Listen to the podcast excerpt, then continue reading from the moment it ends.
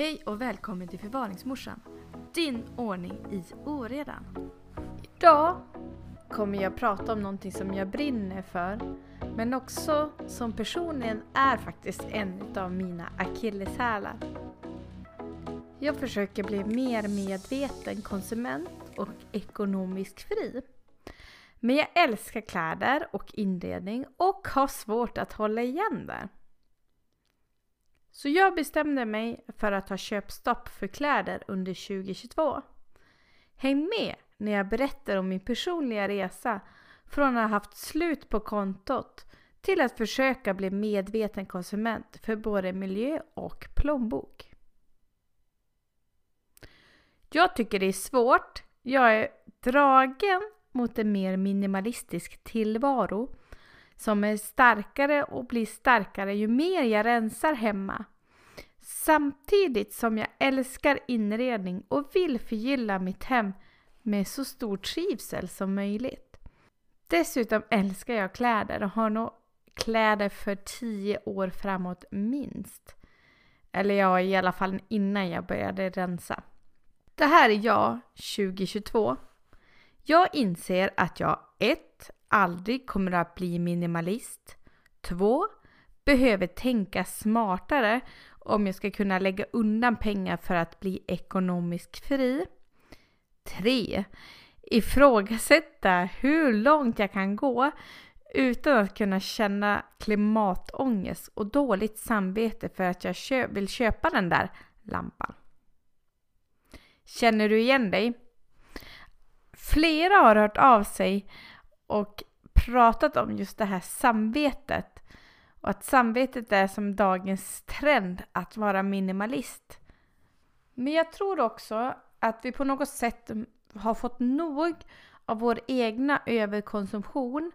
Där vi sitter i högar med kläder och inte kan rensa eftersom pengarna är slut.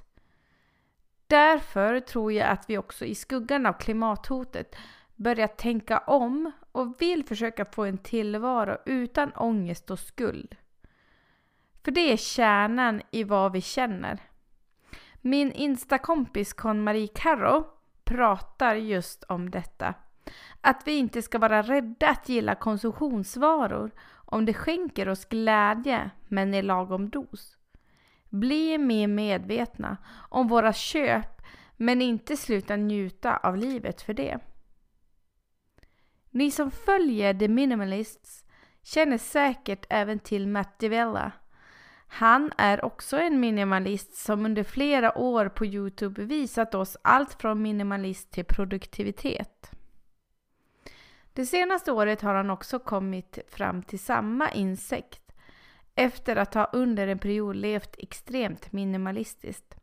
Han fick till slut ångest över att det var så tomt i hans hem på saker, vilket gjorde hemmet opersonligt. Dessutom hade han ångest över varje liten sak han köpte och speciellt om det var till hans kamerautrustning, då han då jobbar som regissör och filmproducent. Jag tycker själv det ser så coolt ut för de som blir minimalister och lever som en student i både ekonomi och plånbok. Men jag vet att jag själv skulle inte må bra av att bo i ett hotellliknande hem. För jag är en hemmamänniska och lägger stor vikt till att mitt hem ska finnas till för återhämtning och inspiration. Dessutom överkonsumerar vi alldeles för mycket tjugohundratjugotvå. Och sedan förra veckan så kom det nya rapporter om hur mycket vi faktiskt överkonsumerar. Men nog om mig. Hur känner du kring kläder? Inget problem, överfull garderob, svårt att impulshandla, ångest vid varje rensning. Att sätta stopp för sina dåliga vanor. Att sätta stopp för sina dåliga vanor och implementera goda vanor tar tid. Det gäller att hitta vägar som funkar för dig och din livsstil utan att du tänker att det ska vara perfekt från dag ett eller att allt kommer att förändra sig på en enda dag. Det gör det inte om det ska vara hållbart. Men genom att veta vad du vill göra och att du vill göra en skillnad eller en förändring är starten till något som blir, kan bli väldigt utmanande och framgångsrikt. Enklaste sättet är att faktiskt börja med att först rensa hemma så man får bort sånt som distraherar eller sånt som man inte behöver.